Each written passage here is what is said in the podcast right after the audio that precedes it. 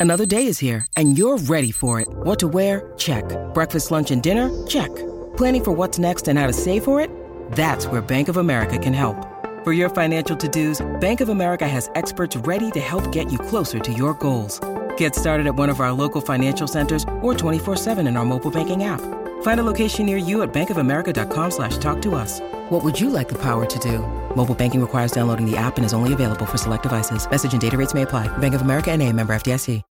When you need mealtime inspiration, it's worth shopping Kroger, where you'll find over 30,000 mouthwatering choices that excite your inner foodie. And no matter what tasty choice you make, you'll enjoy our everyday low prices, plus extra ways to save, like digital coupons worth over $600 each week. You can also save up to $1 off per gallon at the pump with fuel points. More savings and more inspiring flavors make shopping Kroger worth it every time. Kroger, fresh for everyone. Fuel restrictions apply.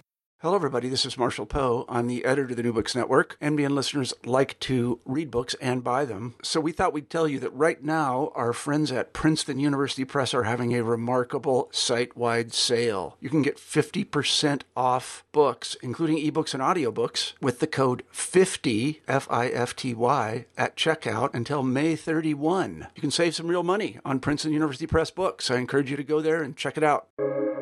Welcome to the New Books Network. Welcome to New Books in Critical Theory. It's a podcast that's part of the New Books Network. On this episode, I'm talking to Amy Edwards about Are We Rich Yet? The Rise of Mass Investment Culture in Contemporary Britain. So, welcome to the podcast. Hi, thank you so much for having me on. Uh, thanks for joining us. This uh, is a fabulous book. It's incredibly interesting. Uh, like all really good history books, it's got an incredibly important sort of contemporary uh, relevance, uh, I think. And it also tells a, a sort of genuinely fascinating story, um, not just about the 1980s, but has, you know, kind of several big ideas in it. And I guess the place to start really is with the title. Um, I, am sort of interested in, in what you kind of mean by the title, both in terms um, of what mass investment culture is, but also why you were interested in writing about, um, I guess, this kind of social, cultural, economic phenomenon. Yeah, it's a great question. So, uh, to start with the first point, so mass investment culture is really about the ways that investing and stock markets and shares have, in one way or another, become much more part of everyday life. Um, in Britain, in my case, anyway, that's what I was looking at. So, um, not only the number of people investing in shares and having an investment in the stock market, but just their visibility in society around us and the role of financial institutions in our lives in a way that, in fact, it's become quite difficult to imagine one's life without um, without a bank or uh, an investment fund or a pension fund or things like that. So it's really about this kind of spreading of finance through all sorts of different areas of life um, across the late 20th century. Um, and you're going to have to forgive me. I forgot what the second part of the question was. And what, what got you interested in writing about this? Uh, yeah, of course. Um, thanks. So, I mean, there's a much longer version of this, but I suppose the actual start point for me was I was really interested in political marketing and the way that political parties um, use cultural touchstones to help people connect big, complicated economic ideas or political ideas to quite simple and emotive messaging. And I started looking at that, um, particularly in relation to the Conservative Party, because Margaret Thatcher was fairly famous for getting Saatchi and Saatchi, um, the advertising company, to run her political marketing campaigns. And as part of that, I got into looking at how she marketed the concept of privatization to get people to buy shares, um, often for the very first time. And that was really my starting point. And once I got into that, I suddenly just became really interested in well, how is it that suddenly something that in many ways seems quite boring and disconnected from people's lives in many ways actually becomes a real cultural moment in the 1980s, and people are talking about shares as a kind of cool, fun thing. It's a news story, it's on TV, that kind of thing. Yeah, I, I, I, guess what you're describing there is this idea of sort of financialization, and, and you mentioned, you know, stocks and shares, banks, investment funds becoming part of people's sort of everyday lives, you know, and, and sort of embedded in the cultural fabric of, of how we live life in, in contemporary Britain. And part of the book is saying like it wasn't always like that. But the other thing is it, it talks about these two ideas about financialization needing consumerism and a particular kind of subjectivity to, to work. And I wonder if you could introduce those uh, two ideas financial consumerism and financialized subjectivities, because they sound, uh, I guess, sort of, you know, quite tricky, quite complex, but they're really central to the story the book is trying to tell. Yeah, absolutely. In some ways, I think um, their their names are, sound more complicated than they are. So um, hopefully, uh, a quick explanation will do. Um, so, financial consumerism is really just the idea that finance, um, I would argue, particularly across the late 20th century, becomes viewed as and understood by people as a form of consumption. So, much more like going into the process that you would go through going into a shop, selecting a product. Um, and that product has all sorts of maybe cultural meanings to you, and that finance moves away from being something a bit more technical and more about kind of asset management and into, for some people, a kind of a form of shopping. And there's a whole kind of emotional, cultural thing that comes along with having certain kinds of shares or certain kinds of financial products, and you just pop into your bank and sort out what you're going to buy um, in terms of your pension or your mortgage. I've just been doing um, some some financial shopping myself, actually, with, with credit cards and things, and that's a bit what it feels like to me. So, um, so that's kind of financial consumerism. And then on the other side, financialized subjectivities is really about the way that with this process of financialization and with ideas about stock markets and shares and finance and financial institutions, the logic of financial markets becoming so much more embedded in society that that actually starts to change how people understand themselves and think about themselves and um, affects the way that we move in the world as well. So I have these ideas of, say, investment oriented subjects. So someone for whom ideas about investment shape not only how they think about investing actually, but how they think about other areas of their life. So we can think about it in the way that we use the language of the market in everyday life, like, oh, I don't want to invest my time in that, or like, oh, I've been hanging around with this guy, but it's not been really paying any dividends. Um, so this kind of even the language of something quite technical and that we would normally associate with the market becoming part of our everyday language and the way we think about ourselves and how we spend our time and our resources in different ways what's quite interesting at the start of the book is, is you say, on the one hand, this is, you know, a new phenomenon that needs to be analysed, but at the same time, you, you talk in quite detail and, and, and, at some length about the way that you know we, we can see earlier eras in terms of uh, investment practice and, and the kind of financial practice of British society, and and I guess to try and distill that, you know, where are we? Almost kind of two hundred year history down to, to a single question is, is tricky. But I, I wonder whether you could just sort of set the scene for the 1980s by talking um, about the kind of history of popular investment in the UK. You, you talk about sort of pre World War One, the interwar years, post World War Two. What's the sort of uh, the lead in to, to, to, the story of the 1980s? Yeah, absolutely. So as you say, in some ways, uh, the history of financialization and mass investment culture, sorry, um, is kind of is at least 100 years old by the time we get to the 1980s um, so i think there are these moments and this is what why i was interested in that longer history. I think what you can start to identify is a pattern of conditions at different times that come together that allow a moment of expansion in in who is involved in share ownership and um, how many people so the 1980s is the moment that I'm looking at, this really big boom in that in the 1980s. And I would argue that that is quite an unprecedented moment of expansion.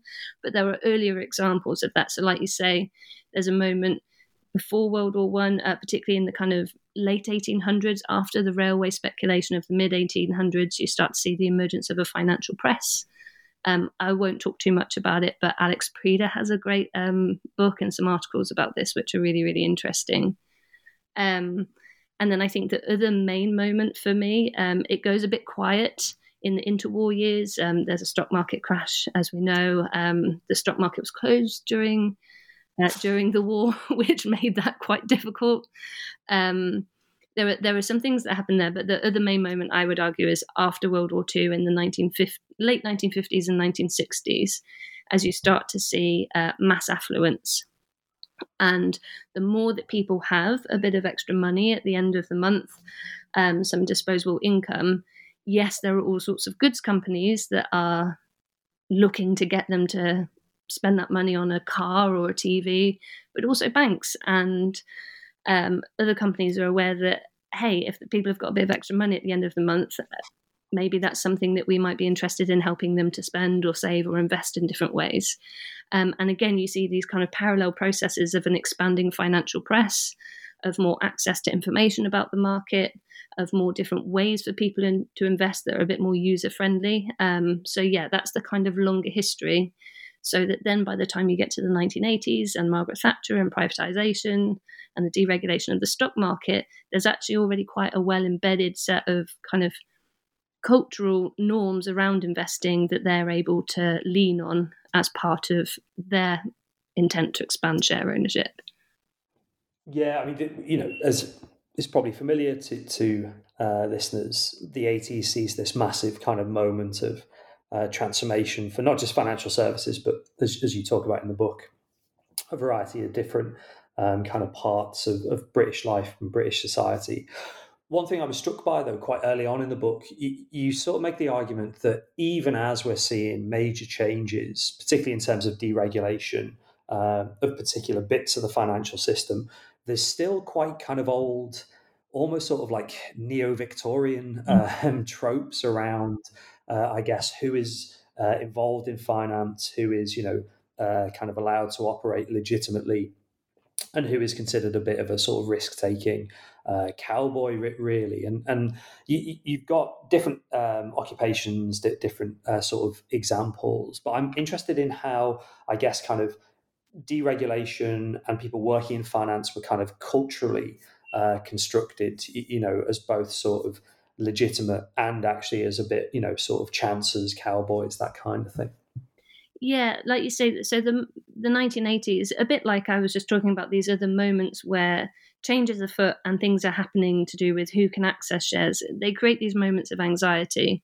um, as access to the market is moving amongst different people, um, and often this ends up being expressed in quite class terms. Um, so there's this long-standing norm of the kind of gentlemanly capitalist, the gentlemanly financier, who in some ways is an idea uh, an ideal from across the 20th century of someone who's investing sensibly, who's um, knowledgeable about the companies they invest in, they're well financed.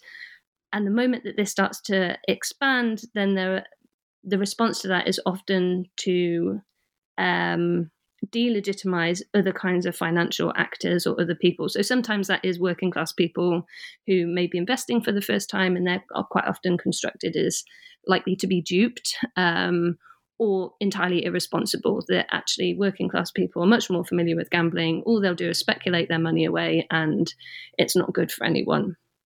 But these kinds of narratives are also applied to other types of financial actors. So if you move outside of the main London Stock Exchange and the kind of brokers that are part of the London Stock Exchange are these groups like licensed dealers, for example. And they're essentially people who are working outside of the regulatory environment of the London Stock Exchange in the late 20th century. And they are dealing with what we might call penny shares. Um, these are shares in unlisted companies, really small companies, startups that aren't big enough to be on the London Stock Exchange. They're really high risk.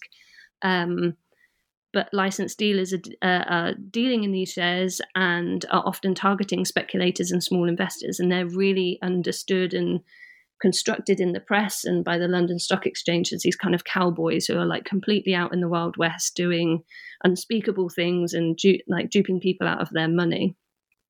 Um, so yeah, there's these really kind of interesting different ways that different types of investing and different people investing are constructed or understood in really quite different ways. I mean, much later in the book, you come across the kind of like avatar of the 1980s, the, the, the yuppie. And I'm interested to kind of extend um, that, that analysis really uh, about why this, um, what would we even call them, you know, cultural trope, set of individuals, um, social phenomenon, why this group is so sort of uh, culturally significant, both from the sorts of products they bought. You know, you talk about Filofaxes in, in the book, and, you know, they were um, sort of really, you know, kind of famous symbols of a transformation of both um, working practices, of capitalism, um, and of you know, sort of consumer culture as well. But also, I think it taps into something um, much more general about both, I suppose, the kind of the fears, but also the um, positive points of uh, financialization. So, yeah, who, are the yuppies? Why do they matter? Yeah, good question. I mean, I think they matter. I have I have a whole chapter about them, so I'm very happy to talk about them. Um, I suppose, like you say, yuppies in some ways become, in many ways, yuppies are no one. Yuppies are somewhere between um, kind of demographics and emerging cultural norms and changing practices, uh, new types of jobs emerging. Um, so there's no one person who's a yuppie. I talk about yuppies a lot as specifically a kind of subsection of the yuppie character of the 1980s, which is um, city traders as yuppies. But um, as one of my colleagues um, spent some time arguing with me, um, he, his pitch was that actually estate agents were the ultimate yuppie rather than traders. But I'll stick with traders for now. But they absolutely become this kind of reservoir, as you say, for both um, the imaginative possibilities of the free market and of capitalism and of finance and upward social mobility and meritocracy as it's kind of circulating through political discourse and as society is becoming more free market um, under the changes of Thatcherism but also the reservoirs uh, reservoir for anxieties about that. So within the city, there becomes this tension between yuppies and the old city gentlemen and the different values that they represent, um, and that yuppies are this much more kind of workaholic masculinity, um, and and yuppies weren't only men, but in the city they were often constructed um, or understood as the young kind of um, East End barrow boy traders of the stock market who were coming in with next to no qualifications, making millions in a matter of weeks, and then uh, the kind of new money not knowing how to spend it. So they're really important in that sense and they're really useful to us as historians i think for understanding some of the cultural shifts that are going on. But they're also really important at the time because they end up becoming a bit of a cultural icon which means that as you say all this um, all the fashions and the accessories of the city start to become kind of cool and popular. And this is where kind of mobile phones and pinstripe suits and uh, pinstripe suits for example and the kind of the all the things that people in the city would have been wearing are suddenly on um, runways at New York Fashion Week. Um, and filofaxes, as you say, which is actually just a way of organizing your contacts and your data or like your information about what investments you're making becomes like the must have accessory, and celebrities are um, carrying them around. So, yeah, yuppies become this sort of bridge between the world of high finance and the world of like popular culture um, and celebrity as well. I suppose those two examples of you know the sort of moments of deregulation and then the, the, the sort of the cultural trope of the yuppie are probably what people either remember or are kind of most aware of. But actually, the book, um, you know, does a lot of drilling down into the everyday kind of practices, the everyday lives of uh, increasingly financializing Britain um, during the period. And, and one example I mean, there, there are lots of, of different examples in, in, in, the books, but what, one example was this idea of you could just go shopping and buy shares. Um, the, the, idea of, of an investor actually becoming, I guess, a consumer, a shopper. Um, and you've got examples of like shops that literally sold shares in ways that, um, you know, this consumer activity is a really different idea to the idea of investing or being, you know, uh, a shareholder in a company and having, you know, I don't know, fiduciary responsibilities or, or, or whatever. And I'm fascinated um, by that uh, phenomenon, really, both in terms of like shops actually selling shares, but but also the idea of investors could be consumers. Yeah, and this comes back to um, earlier when I was describing financial consumerism, and this is really what is at the heart of it. And I would argue that financial consumerism is a really key feature that differentiates um, what's going on in the 1980s from some of those earlier periods of expansion in um, share ownership. And I suppose that, as you point out, some of this is because there's deregulation going on, because there's privatization, because there is a growing public interest in owning shares in different ways. Companies, whether that's banks um, or in um, I can't think of another single financial institution. There you go, banks, building societies, my goodness. Um, they come to understand there's money to be made and they're trying to think of ways of how do we reach and talk to and offer services for a very different type of customer that perhaps we haven't dealt with, or a type of customer that we've dealt with, but previously they've been more having kind of checking accounts and a savings account, but now we're interested in investing. So they start to use the norms that they associate with that kind of regular customer. They're used to retail environments, they're used to being on their high street. They're not used to going into a kind of wood panelled office um, somewhere in London and enlisting the services of a stockbroker. So they start basically using the norms of shopping to make types of investing and their products more accessible to people. So, as you say, uh, one of the examples I use in the book is um, that Quilter Goodison, who is a stockbroker, um, they set up a share shop. They have an arrangement with Debenhams and they set up a counter in Debenhams so that people who are in Debenhams anyway buying some perfume, maybe buying some underwear. I don't know what it is they're buying in Debenhams. But they can walk up to a counter next to the perfume counter where there will be some men, um, stockbrokers, again, not always men, but the sources suggest largely men, um, who are like, Good afternoon, madam. Can I interest you in buying some shares in British Gas today? Um, so it really places investing in directly in those spaces that we would normally assume, um, associate with uh, consumption and everyday consumption. You mentioned uh, gender quite a few times, um, and you know, particularly the construction of yuppies as men, uh, you know, stockbrokers, people working in financial institutions in, uh, as men. Towards the end of the book, you look at another example of sort of everyday practice, uh, the idea of um, investment clubs, um, and gender really kind of comes in really, really strongly, both I think as an alternative to help us rethink um, the idea of the financialized uh, consumer, the financialized citizen, to say, well, actually, women were involved as well. You know, they weren't just, as you say, you know, kind of passive consumers who might be going into share shops. But at the same time, this is a really sort of like, as if I've understood it correctly, everyday activity like being in a book club or something like that. You know, being part of uh, I don't know a parish council. You know, you know these kind of quite traditional British uh, tropes. So, what's the story of um, investment clubs in the 80s? Yeah, thanks for asking. So, I was really interested in, in investment clubs. Um, as you say, the investment clubs are essentially small groups, normally of friends, neighbors, work colleagues, who get together and decide to pool their money together um, and make investments together. And the clubs tend to meet uh, kind of regularly, whether that's fortnightly, monthly. They're part social club, part a way to kind of get together with your friends. Um, a lot of the clubs meet at pubs um, or in people's houses, um, at local village halls. And then they collectively talk about investing and what they might invest in if they're going to change what they've invested in, make new investments, and put more money into the pot. Um, and then they do that as a as a kind of group activity. And I think they're really interesting because on the one hand, as you say, they really reflect this idea, some of the anxieties that come for people with um, this new kind of culture of investment and a slight expectation that people might be investing. Because for a lot of people, they have no idea what that looks like. I mean, I say a lot of people, I don't really know what that looks like despite researching it.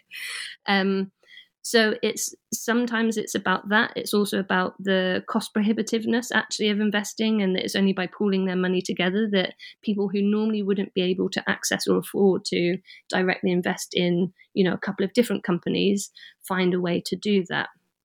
And the reason why gender becomes quite important in there is because whilst, as I was saying earlier, high finance becomes in some ways kind of hyper masculine. So in the city, this idea of the kind of um, uber masculine yuppie trader who's competing on the stock exchange floor, making ridiculous um, investments and gambling it all at the lower at the lower end and kind of everyday finance that is being understood and constructed in a much more feminine way partly because it's becoming much more associated with what is a very traditionally feminine sphere of consumption but also again companies and banks and building societies are aware that there's a major pool of people out there who could be really good um, customers, and that's women. So, investment clubs are a space where people who are normally seen as slightly outside of finance club together. So, you see a lot of women only investment clubs. Um, where women are coming together to talk about finance and to they they're also spaces where they're starting to explore their own financial agency and their economic agency in ways that are compatible with the wider changes towards a much more free market society so they they kind of have these weird threads of like second wave feminism in them but in a very kind of explicitly capitalist way which is i think quite interesting there's lots more detail we, we could sort of drill down into in the book. But I, am particularly interested, um, and it, it's always a sort of cheeky question uh, to, to, a historian and about uh, a history book and historical analysis. But where does the book contribute in terms of thinking about the contemporary financialization of British society? I mean, particularly since 2008, you know, we, have seen on the one hand um, a pretty disastrous kind of social political response um, to the country's dependence on the financial services sector. On the other hand, you know, we're kind of still living through, you know, at least every two or three months, but you know, sometimes every week, um, evidence of the kind of financialization of, of, British society and how we think about things like you know interest rates, budgets, mortgages, pensions, all this kind of stuff in, in ways that you know you're really clear in the book have been hugely shaped by the 1980s. So, what is the sort of uh, the book's lessons uh, for contemporary society today? Yeah, I think. I mean, I think there are a number of different ways you could think about this. I mean, you mentioned kind of 2008 and the financial crash, for example. And I think one thing that the book helps us to understand, or at least I hope it does, is that understanding the power of financial institutions and financial markets that they have in our society, in our political system, um, in our economic system, means also understanding their power in our social and cultural lives as well. And that understanding how governments were able to deal with the financial crash in the way they did by really socializing risk and using vast amounts of taxpayers' money to bail out banks and things, not only relied on a kind of political willingness to do that, but a wider cultural acceptance that finance and financial institutions do have a role in our lives and that they are really powerful and that we are all tied up in them and that bits of our lives depend on their success. So I think some of what I'm interested in has been this normalization of the idea that we all have some kind of stake in the financial in financial markets one way or another and this is partly why I'm interested in mass investment culture. So that's the most kind of explicit, direct form. But ultimately, the story that you kind of get out of looking at this is whilst there's this moment in the 1980s where everyone, um, like investing becomes a bit of a craze almost, the longer term outcome is actually that more and more people, they're not investing directly, but they are tying themselves in different ways to financial markets through their pensions, through their mortgages through different kinds of um, insurance and all of those kind of things. So I'm really trying to understand how it is that we got to the situation that we did today. And then there are all these other echoes, the kind of language and um, stories and tropes that you see financial institutions in the 70s and 80s testing out as a way of like, is this how we kind of talk to people about finance and get people interested?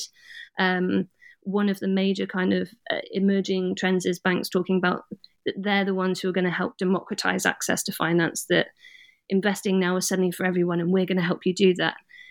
And if you, I don't know, if you're in London sat on the tube, you can see all sorts of adverts for investing apps, which is like investing made easy. Investing's now for everyone.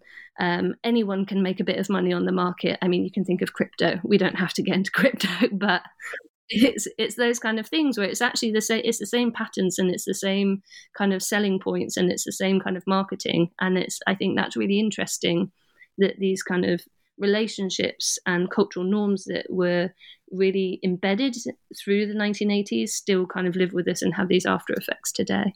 Yeah i, I think you're really right that in 30 years time we, we might be expecting um, you know you or you know sort of maybe one of your future PhD students to be thinking in terms of of this period and the kind of app enabled almost acceleration and yet continuity uh, of financialization through um, yeah fairly kind of crazy and highly questionable investment opportunities. But that obviously is for uh, kind of future historians. In terms of your own work uh, like i said there's you know a huge amount of stuff in this book. There's you know sort of several other books that could be written you know just based on the agenda it's it's tried to set. So are you thinking of more work in this space um, or is there a kind of a different project um, that your work is going to be um, thinking through in the coming years?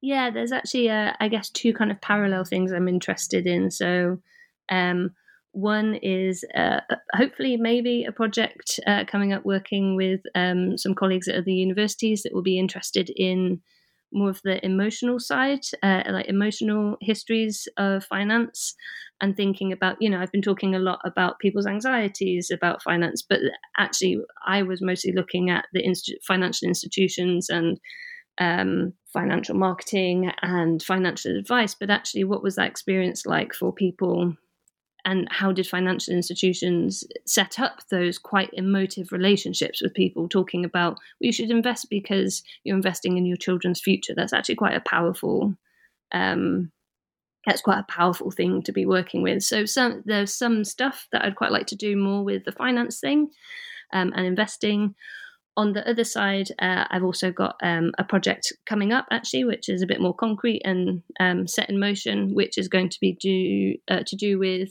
self-employment and other types of ownership, and particularly business ownership, and the appeal of um, those messages about upward mobility as they kind of emerge more through the idea of the Alan Sugars of this world, um, and thinking about uh, yeah, some of that some of that kind of neoliberal meritocratic promise as it emerges in different cultural forms and what people's experiences of that were like um, that's a bit of a roundabout way of saying it. But yeah self-employment anyway histories of self-employment and um, from the kind of 70s through um, things like business franchising actually and the body shop and avon and direct sales stuff like that something in there anyway. And another book um, I'm sure maybe at some point. I'm still getting over the. Um, I'm still getting over having done this one. it's still in recovery, so maybe at some point, yeah.